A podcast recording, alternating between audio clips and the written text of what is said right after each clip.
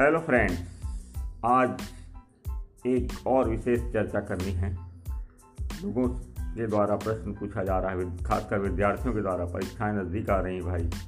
कुछ बताइए हम क्या करें? तैयारी तो साल भर करते हैं, फिर भी डर लगता है। तो देखिए बच्चों, परीक्षा से कभी नहीं डरना चाहिए।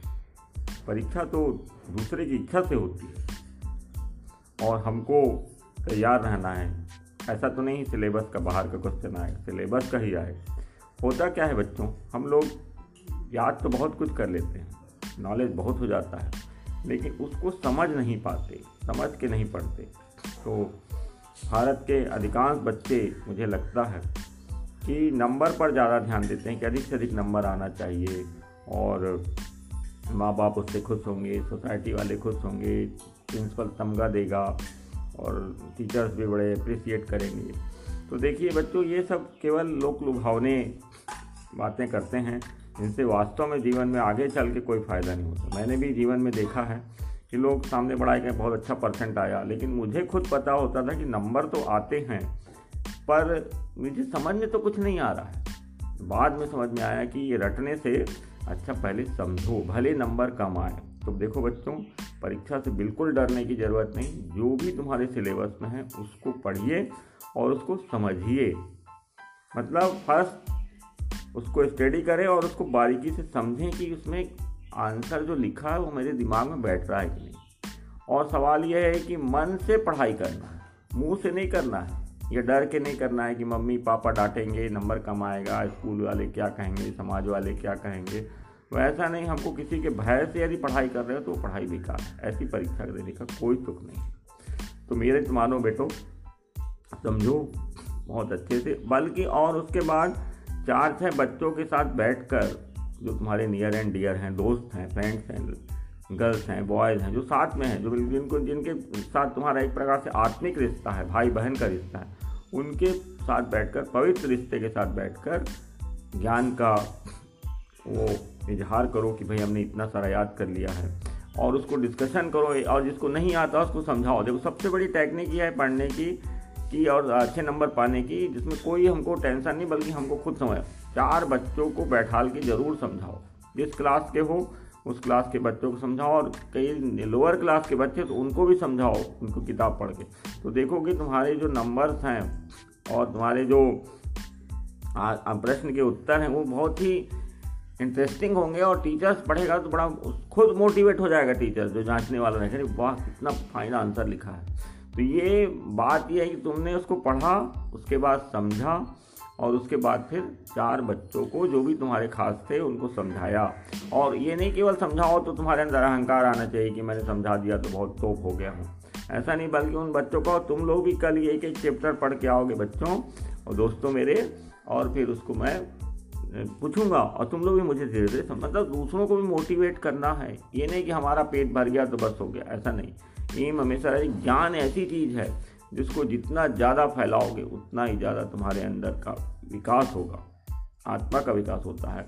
और परीक्षा से डरने की बिल्कुल ज़रूरत नहीं। मैं तो ये कहूँगा कि सबसे पहले सवेरे जल्दी उठो, दो चार मिनट कोई मंत्र का जाप कर लो चाहे गायत्री मंत्र का कर सकते हो या किसी अन्य धर्म के हो तो उन जो भी तुम्हारे खुदा हैं, अल्लाह हैं, ईसा हैं, उनको याद करो ज़रूर, क्योंकि वहाँ से बहुत पॉजिटिव एनर्जी आती है। और सवेरे ही पढ़ो भाई। रात को जो लेट पढ़ते हो बहुत गलत है। उससे तुम लोगों का कंप्लीट नींद नहीं होती और कंटिन्यूस डार्क स्लीपिंग बहुत ज़रूरी रात की जो स्लीपिंग है, वो सात घंटे लगातार यदि मिल गई तो बच्चा मैं कहता हूँ कि आगे चल के बहुत विद्वान बनता है। सवेरे उठ के पढ़ोगे, सवेरे क्या होता है? साढ़े तीन से साढ़े छः बजे तक, ऐसा माना गया है, वेदों में भी लिखा है, तुम्हारी थर्ड आई जागृत हो जाती है। और जब थर्ड आई जागृत हो जाती केवल तीन या ढाई घंटे के लिए रहती है वो तो तुम ये दो आँखों से नहीं पढ़ते, वो मन की आँख से पढ़ते, वही मन की आँख है। और वो जागृत हो जाती जिसको तीसरा नेत्र कहा गया था शिव का, वो हम सबके पास है, ऐसा नहीं किसी भगवान के पास था, लेकिन वो जागृत सवेरे ही होती बड़े बड़े लोग साधना करते हैं। तो यही साधना तुम लोगों का समय है, बच्चों। तुम लोगों का तप का समय यही रहता है, साढ़े तीन बजे, साढ़े चार बजे उठो और ज़रा सा मुँह हाथ धो लो, उसके बाद पढ़ने पढ़ जो सब्जेक्ट ज़्यादा कठिन लगता है, उसको ज़्यादा पढ़ो, सवेरे उठ रटो मत, उसको समझो, दो बार लिखो, तीन बार लिखो और उसको फिर सवेरे बाद में उठ के अपने दोस्तों को समझा सकते हो, बाद में। तो सवेरे उठ के पढ़ोगे तो तुम्हारा जो रात भर की जो दस बजे सो गए हो, उसके बाद चार बजे उठ गए हो तो जो नींद तो पूरी हो गई, अब वो ब्रेन एकदम फ्रेश रहेगा, मन भी खुश रहेगा हैप्पी मूड में रहोगे। और जो पढ़ोगे तो पूरा तुम्हारे जहन में उतर जाएगा, ध्यान, ज्ञान में उतर जाएगा, ध्यान में उतर जाएगा, और तुमको बड़ा अच्छा फील होने लगेगा। तो बात उठती है कि अब तुमने सवेरे उठ के पढ़ाई कर ली, जो कठिन सब्जेक्ट उसको भी पढ़ लिया फंडामेंटल्स क्लियर करते रहो। फिर उसके बाद भी कोई कठिनाई जैसे मैथ्स में बच्चों को बहुत कठिनाई जाती है। तो मैथ्स का भी सबसे सिंपल फार्मूला यही है कि उसको बार बार बनाओ।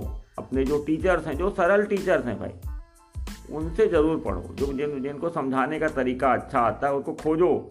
यही असली ज्ञान के पुजारी हैं, जो समझाते अच्छा और जो समझाते नहीं है, लिखाते हैं, और केवल उनको समझाने का तरीका नहीं आते, वो करना है बेचारे, क्योंकि उनको दे वांट मनी, उनको मनी चाहिए, उनको इग्नोर मत करो, उनको उपेक्षा मत करो, लेकिन हमेशा ऐसे टीचर की, ऐसे दोस्तों की खोज करो, जो अच्छा समझाते हैं, उनसे मिलो, उनके साथ बैठोगे, तुम्हारी भी समझ बैठेगी। और जो रटने वाले हैं, उनको समझाया करो, ऐसा नहीं कि उनको नेगलेक्ट करो, उनको भी समझाया करो। तो अच्छे टीचर्स की तलाश करो, कोई ना कोई तो मिल ही जाएगा, आठ, दस, पच्चीस, हर गाँव, शहर ज़िले में मैंने देखे हैं, बहुत विद्वान टीचर्स रहते हैं, उनसे गणित पढ़ो और बार बार बनाओ। और गणित में जो सबसे पहले जो आप तुम्हारी किताबों में वो रहता है, हल रहते हैं, उनको हल करो ना, बहुत बारीकी से हल दिए रहते हैं, उनको हल करके देखोगे तो बाकी आने वाले आंसर जो अपने आप दूसरे क्वेश्चन के आंसर बनने लगेंगे। इंग्लिश में भी डरने की बात नहीं है।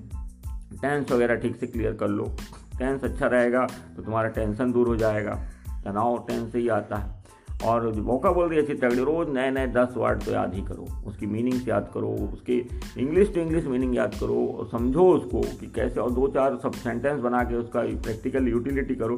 तो मेरा कहना है कि जो तुम लोग को परीक्षा का भूत है, वो बिल्कुल उतर जाएगा। और मम्मी, पापा या भाई बहन को खुश करने के लिए बिल्कुल मत पढ़ो, उनसे डरो भी मत। उनके दबाव में मत आओ कि वो कहते हैं, नहीं मेरिट में आना है तो हमें मैं हमारी जो इच्छा है, जो हमारे को अच्छा लगेगा, वो सब्जेक्ट हम लेंगे। ये नहीं गणित करियर गणित ले लिए बायोलॉजी करियर बायोलॉजी ले लिए। जिस सब्जेक्ट में तुम्हारी कमांड अच्छी है अंडरस्टैंडिंग अच्छी है, समझ अच्छी है, उसी को आगे चल के लेना और मेरी बात मानो तो बिल्कुल डरने की बात नहीं। और हो सकता मैंने ये देखा है जीवन में साइंस वाले मैथ्स वाले और बायोलॉजी वालों से ज़्यादा आर्ट्स वाले कलेक्टर बनते हैं बड़ी बड़ी पोस्ट में जाते हैं। क्यों जाते हैं? क्योंकि वो अपने मन से सब्जेक्ट चूज़ करने का उनके पास पावर रहता है पेरेंट्स से बिल्कुल। और ज़्यादा इमोशनल ब्लैक होने की ज़रूरत नहीं कि माँ बाप को हम खिलाएँगे, बड़े होकर अच्छी नौकरी पाएँगे तो बड़ा हमारा रुतबा रहेगा। तो माँ माँ बाप को कोई खुश नहीं कर सकता। माँ बाप ही बच्चों को खुश करते हैं बस। गरीबी में भी खुश करते हैं, अमीरी में भी खुश करते हैं। हम कोई पेरेंट्स के ठेकेदार नहीं बन सकते। हाँ हमारी ड्यूटी है कि आने वाली जनरेशन के हम अच्छे पोषक बन सकते होस्ट बन सकते।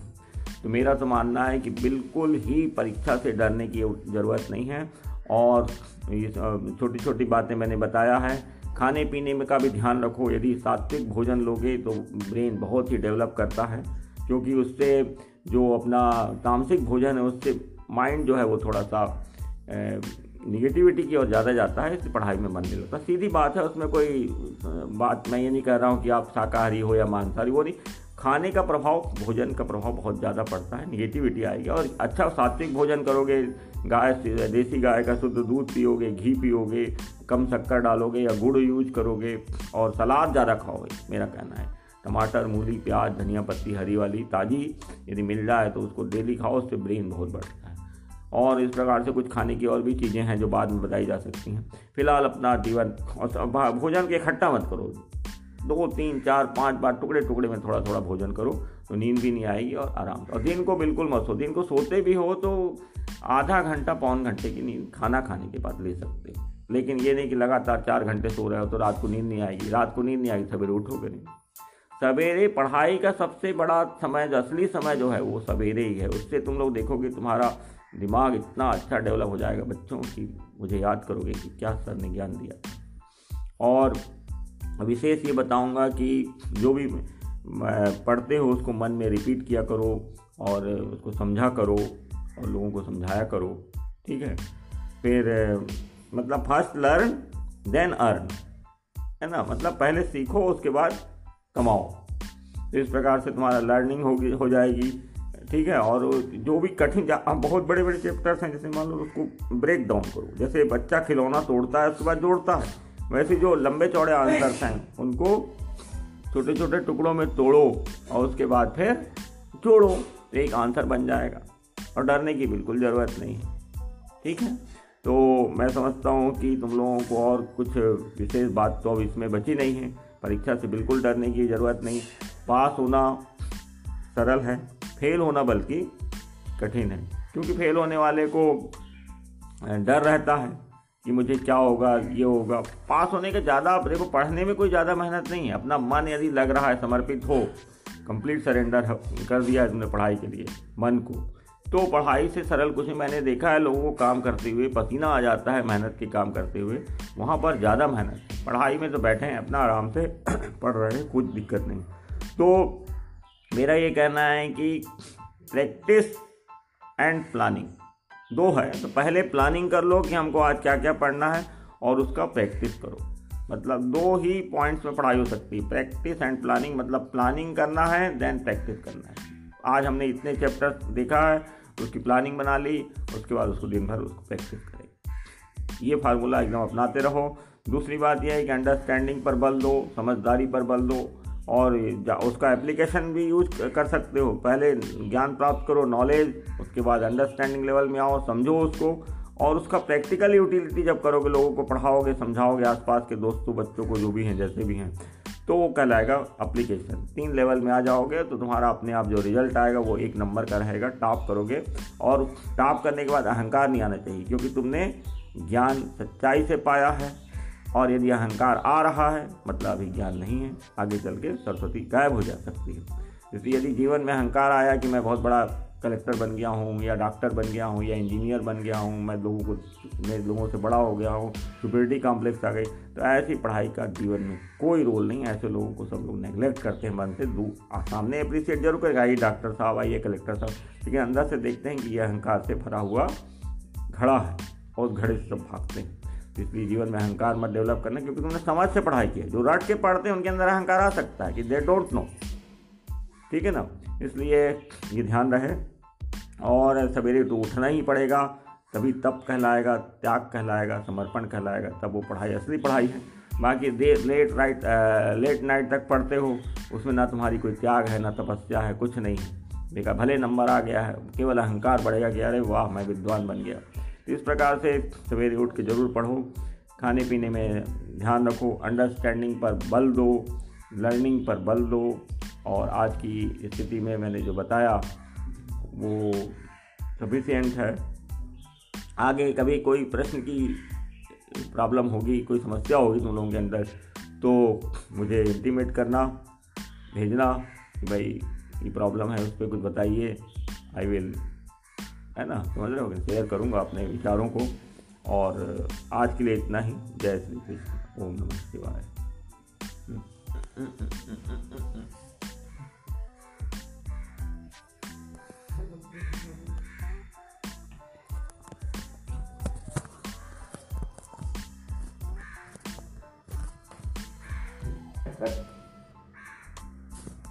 म्यूज़िक डाल दे।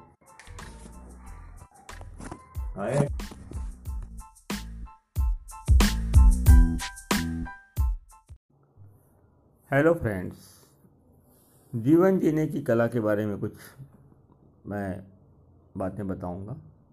कि सवेरे जल्दी उठो। दो चार पाँच किलोमीटर दौड़ो।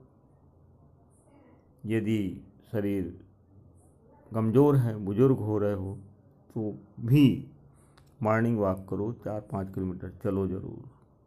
चलना बहुत ही स्वास्थ्य के लिए लाभदायक है। ये तो पहली बात हुई।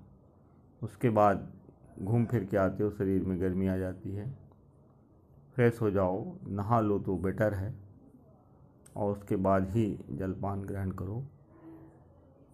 और चाय को, चाहे यंग बॉडी है, चाहे पुरानी बॉडी है, सवेरे तो बिल्कुल मत पियो भाई। चाय, कॉफ़ी, बहुत ही बेकार की चीज़ें हैं ये। और सवेरे टोटल अवॉइड करो। सवेरे बढ़िया फ़र्स्ट क्लास मुँह हाथ धोने, नहाने के बाद कुछ नाश्ते के रूप में गरम गरम पोहा बनवा लो या पराठे वराठे खा लो। बाज़ार का नाश्ता भी मत करो, उसके लिए भी मैं, अब उनके लिए बाज़ार ठीक है, जिनके पास घर में कोई साधन नहीं है या यात्रा में निकले हैं, लेकिन फिर भी कोशिश करो कि जहाँ तक हो सके घर का बना हुआ नाश्ता, घर का बना हुआ ताज़ा खाना ही खाने की कोशिश करो। बाहर में लोग ज़रूर देते ज़रूर हैं, पर उतनी ना तो शुद्धता रहती और ना उतना मन से वो बनाते हैं। बिज़नेस के लिए बनाते हैं, उनको भी दो पैसा कमाना है। इसका मतलब ये नहीं कहूँगा खाना बंद कर दो एकदम, लेकिन फिर भी एक नियमित दिनचर्या वालों के लिए ये बात हो रही है। सभी के लिए नहीं है वो सब लोग फॉलो नहीं कर सकते। तो सवेरे बढ़िया घर का नाश्ता कर लीजिए, ताज़ा बना हुआ। और बनाने वाले को भी थोड़ा सा बताइए कि भाई आप भी स्वच्छ हो के नहा धो के बनाइए। चाहे माँ हो, चाहे बहन हो, चाहे पत्नी, बड़े प्रेम से समझाइए, डरा धमका के नहीं। क्योंकि आजकल लोग बाग, मैंने देखा है कि नहा धोने के बाद, नहाने धोने के बाद बनाते तो हैं, लेकिन कुछ लोग ऐसे भी मैंने देखा कि उनका इंटरेस्ट नहीं रहता, वो सुबह से नाश्ता बना देंगे, उसके बाद नहाने जाते हैं। ये अच्छी बात नहीं है। तो समझाइए प्रेम से। महिलाएँ, माताएँ, बहनें जो हैं, हमारे स्वास्थ्य के लिए बहुत ख्याल रखती हैं। यदि नहा धो के बनाएँ तो बहुत ही अच्छा है। और उसके बाद अपना रूटीन वर्क कीजिए, दिन भर जो भी है, जैसा भी काम आपका है, उसके बारे में तो मैं कुछ नहीं जानता। लेकिन कह सकता मतलब और खाना खाने का जो टाइम है, वो साढ़े ग्यारह, बारह, ये ज़रूर देख लीजिए, नाश्ते के डिफरेंस तीन चार घंटे के अंतराल में होना चाहिए। नाश्त, खाना भी बड़ा सिंपल करिए, कोई उसमें ज़्यादा टेंशन नहीं होना चाहिए। चावल, दाल दाल फ्राई हो तो ज़्यादा अच्छा है। टमाटर के द्वारा फ्राई कीजिए। प्याज, लहसुन को भी अवॉइड कर सकते हैं। यदि सात्विक जीवन जीना चाहते हैं तो और यदि तामसिक और राजसिक जीवन जीना है तो खूब खाइए, कोई मना नहीं। अपना जीवन किस प्रकार से जीना चाहते हैं, ये भी कला है। सात्विक जीवन के लिए तो बहुत ज़रूरी है कि आप शांतिपूर्वक बनाया हुआ भोजन ही ग्रहण करो, जिसमें प्याज, लहसुन का भी निषेध माना गया है। और उसके बाद बात यह है कि खाने में सलाद ज़रूर होना चाहिए, टमाटर, मूली और ककड़ी, धनिया पत्ती, हरी, ताज़ी रहे तो ज़्यादा अच्छा है। और उस प्रकार से खाने में एक रसेदार सब्ज़ी रहे, दाल रहे चावल रहे, रोटी के गरम गरम गरम ही होना चाहिए, ये नहीं कि चार घंटे बाद खाना खा रहे हैं। वो धीरे धीरे जितना देर से बना हुआ खाना खाएँगे, उतना ही वो कंटामिनेटेड हो जाता है मतलब बैक्टीरिया के द्वारा दूषित हो जाता है। इसलिए कभी भी ध्यान रहे कि खाना बनने के आधे घंटे के अंदर ही, पौन घंटे के अंदर खाना खाने बैठ जाओ। गरम गरम खाना खाओ। जीवन में आदमी कमाता किस लिए है? बाकी चीज़ें तो दिखाने के लिए हैं। घर है, कपड़ा है, मकान है, फ्रिज है, सामान है, टीवी है, ये सब दिखाने के लिए, लेकिन खाने के लिए जो है वो उस पर हम ज़्यादा ध्यान नहीं देते। खाने की चीज़ों पर विशेष ध्यान दिया जाए, ताज़ा भोजन ही करो, उसके बाद फिर थोड़ा आराम कर सकते हो। यदि ऐसा काम है कि आराम करने का, आधा घंटा ज़रूर आराम करो। खाना खाने का जो बाद जो नींद आती है, वो इतना बड़ा सुख देती है मैं बताऊँ कि स्वर्ग में भी इतना सुख प्राप्त नहीं होगा। सबसे बड़ा कोई सुख है तो सुबह से थके हुए हो, उसके बाद तुमने खा लिया और अंदर से शरीर उसको बचाने के लिए एक आराम की ज़रूरत होती है तो वो स्वर्ग सा जो सुख है वो रात को भी नहीं मिलेगा सोने में। किसी भी चीज़ों में नहीं मिलेगा। सो के देखो, बहुत आनंद आता है। ऐसा लगता है चार घंटा, पाँच घंटा सोते हैं, लेकिन ध्यान रहे, आधा घंटा, पौन घंटे के बाद उठना ही है। नहीं तो वही यदि डीले करते जाओगे तो वही सोना तुम्हारे लिए जहर बन जाएगा। नोट कर लो, बीमारियों का जड़ है दिन को सोना। लेकिन पौन घंटा, आधा घंटा सोने में जो सुकून मिलेगा, वो बहुत अच्छा रहेगा। तो बिल्कुल निश्चित रूप से दिन को सोइए, आधा घंटा फिर उठ जाइए। फिर अपने काम में लगे। दिन भर परिश्रम करना है, बिल्कुल फालतू का, सोने का, नाम मत लेना, कोई भी काम करना है। फिर चार पाँच बजे के लगभग फिर लंबा हो जाता है पीरियड तो फिर कुछ अपना हल्का फुल्का फूला चना फ्राई करवा लो, या कुछ एक आध दो चपाती खा लो, रोटी खा लो, जो भी है मतलब कुछ ना कुछ खाओ ज़रूर। फल फल भी खा सकते हो, एक सेब खा लिए, एक संतरा खा लिए, ज़रूर, फल ज़रूर खाओ भाई। फल में विटामिन सी वाले फल जो हैं, खट्टे फल, मौसम्बी, संतरा, नींबू, इनका सेवन ज़रूर। हो विटामिन सी जो यदि शरीर में जाएगा, आंवला तो ये इनसे क्या होगा कि तुम्हारे शरीर का जो रेजिस्टेंट कैपेसिटी है, प्रतिरोधक क्षमता जो है डिसीज से लड़ने का, वो बरकरार रहेगा। जो लोगों को बीमारी पकड़ती, सर्दी हुई, जुकाम हुआ, खांसी हुई, दुनिया भर की छोटी मोटी बीमारियाँ होती इसलिए होती हैं कि हमारे शरीर का रेजिस्टेंट कैपेसिटी जो है, वो ठीक नहीं रहता। और इसका मतलब ये नहीं कि हम खाना खा रहे हैं, लेकिन हम अपने खाने में जो इम्पोर्टेंट चीज़ें हैं, जैसे विटामिन सी उस भरपूर नहीं ले पा रहे हैं। तो दीजिए नींबू खाइए, संतरा खाइए, मौसम्बी खाइए। पैसे को इधर उधर जो हम खर्च करते हैं, सिगरेट पीने में, दवाई पी, दवा एलोपैथिक दवाइयाँ पीने में, अपने आप को सजाने, संवारने में, ब्यूटी पार्लर जाके या फिर इधर उधर, फालतू की चीज़ों में, वो पैसा वेस्ट मत करो। पैसा हमेशा यदि वेस्ट करना ही है, उसको इन्वेस्ट करो। इन्वेस्ट कहाँ करोगे? जब तुमको ऐसी चीज़ों खाने की होगी तो उस समय भरपूर अपना सलाद के आइटम ले आओ, फल ले आओ, सूखे मेवे भी ला सकते हो। अपना खा लिए तो कभी काजू खा लिए, कभी किशमिश खा लिए, कभी अखरोट का एक ही दिन नहीं खा, सब खाना है कि वह अखरोट खा लिए। दूध के लिए मैं सलाह नहीं दूँगा, क्योंकि आजकल जो दूध आ रहा है, चाहे डब्बा बंद हो, चाहे कुछ भी हो, वो कोई क्वालिटी नहीं रह गई दूध यदि सच में पीने की इच्छा है तो एक गाय पालो लोग कुत्ते पालते हैं, कोई तुक नहीं है उसका, गाय पालिए, कम से कम दूध देगी, बढ़िया चारा खिलाइए, और बहुत सारी चीज़ें देती हैं वैसे तो। उसके बाद उस दूध, देसी गाय हो तो बेटर है, उसका दूध निकालिए, डेढ़ किलो, दो किलो तक देने वाली गाय का, और उसका सेवन कीजिए, घी बनाइए, दही बनाइए वो रामबाण दवाई है लेकिन ये डिब्बा बंद जो घी और दुनिया भर का कोई भी कंपनी का हो, कोई भी ब्रांड का हो उसको मजबूरी में खाना अलग बात है, लेकिन यदि जगह है आपके घर और सुविधाएँ हैं तो गाय ज़रूर पालो। और उसका दूध का ही सेवन करो, आधा कप, एक कप डेली पियो। खाना खाने के बाद तो जो खाने में विटामिन कहने का मतलब एमिनो एसिड्स की कमी रहती है, वो सारे एमिनो एसिड्स जो हैं, दूध के ज़रिए तुम्हारे शरीर को मिल जाएँगे। एक फ़ायदा हो, दूध बहुत इम्पोर्टेंट लेकिन दूध ध्यान रहे। दूध दूध होना चाहिए। चाहे बकरी का हो, चाहे गाय का हो, वो नेचुरल और सामने निकाला गया दूध ही सर्वोत्तम माना गया अब बाकी समझदार हो तुम लोग, कहीं का भी दूध पी सकते हो, उसके लिए मैं कुछ नहीं कह सकता। लेकिन और स्वाद का भी आनंद अलग है, ताज़े दूध का, देसी दूध का, जो हमारी आँखों के सामने बनाया गया है। हमने मेहनत की है गाय के साथ तो दूध मिला। तो ये सब बातें हैं। अब शाम की बात आती है, शाम को भी घूमने जाओ लंबा। और कुछ यंग बॉडी है तो फिर वही खेलो ज़रूर। वॉलीबॉल खेल सकते हो, फुटबॉल खेल सकते हो, हॉकी खेल सकते हो, और दौड़ सकते हो, रनिंग कर सकते हो, स्विमिंग कर सकते हो, क्रिकेट की सलाह मैं नहीं दूँगा। क्रिकेट का मतलब समय की टोटल बर्बादी है। देखना भी कोई अच्छी बात नहीं है। लगातार देखे जा रहे हैं, कोई तुक नहीं उसका। हाँ आखिरी ओवर के कुछ देख सकते हो, आनंद आता है उसमें भी। लेकिन सुबह, शुरू से बैठे हैं चार चार घंटे, पाँच पाँच घंटे इंतज़ार में, कोई मतलब आँख फोड़ने के अलावा कुछ नहीं। खेलने वालों को अब पैसा मिलता है, उनको क्या करोड़ों रुपए मिल रहा है, उनको खेलने दो।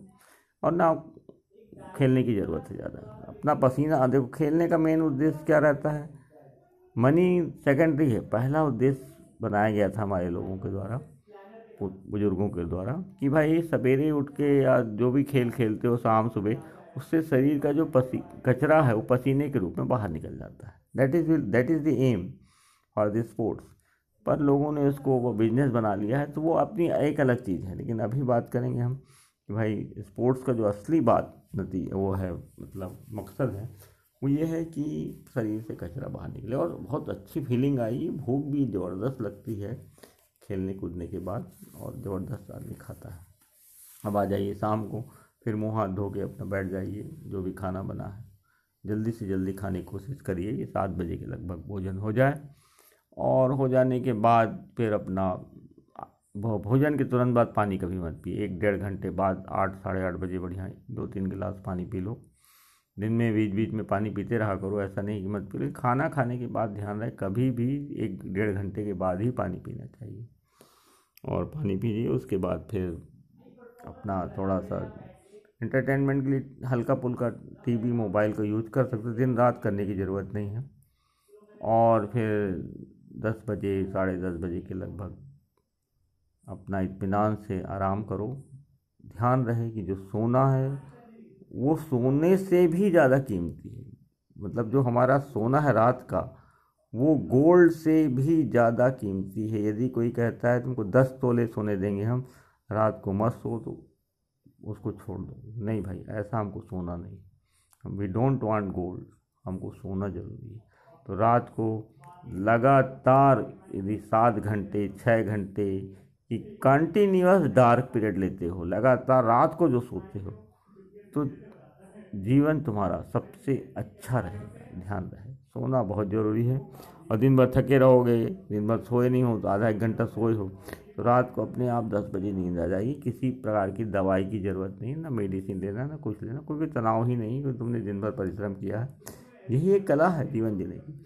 उसके बाद ऑटोमेटिकली सवेरे साढ़े चार, पौने पाँच बजे नींद खुल जाएगी, फिर से वही रूटीन शुरू हो जाएगी। तो मेरा बताने का यही था कि जीवन में यदि आगे बढ़ना है तो कुछ छोटी छोटी चीज़ें। ज़्यादा हमको कोई बहुत बड़ी डिग्री या बहुत धन या फिर बहुत शक्ति की ज़रूरत नहीं है सरल जीवन जीने के लिए। और ध्यान रहे, जब भी समय मिलता है, अच्छी किताबें ज़रूर पढ़िए। क्योंकि शरीर के लिए तो हमने बात कर ली, अब मन को क्या दे रहे हैं? मन को अच्छे विचार देना है। मन की खुराक, अच्छे विचार है। वो कहाँ से मिलेंगे? आजकल टीवी खोलो, कुछ का कुछ मिलता है। पेपर पढ़ो, कुछ का कुछ मिलता है। इसलिए आध्यात्मिक किताबें ज़रूर पढ़ो। अखंड ज्योति हो गई, और विवेक ज्योति हो गई, विवेक ज्योति, युग निर्माण योजना गांधी जी के दर्शन, और विवेकानंद का साहित्य। मतलब कुल मिला के अच्छी बुक पढ़ोगे तो तुम्हारे मन को अच्छी खुराक मिलेगी, डाइट मिलेगी, मन भी अच्छा काम करेगा, उसमें पॉजिटिव थिंकिंग आएगी, फिर आपका एटीट्यूड, नज़रिया है वो बदलेगा, फिर उसी प्रकार से अच्छे कर्म करेंगे। आदमी अच्छा कर्म क्यों नहीं करता?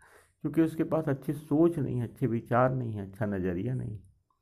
गलत सोच सुनता है, गलत सोचता है, गलत विचारता है, गलत नज़रिया हो जाता है, गलत कर्म करता है। कोई आदमी गलत नहीं है, बस उसके मन को सही खुराक नहीं मिल रही। तो मेरा दोस्तों यही सलाह है कि अच्छी सोच के लिए अच्छी बुक्स पढ़ो, उसको, उसमें लिखे हुए जो अच्छे विचार हैं उनको, उनका पालन करो अनुसरण करो तो जीवन शुद्ध और पवित्र हो जाएगा।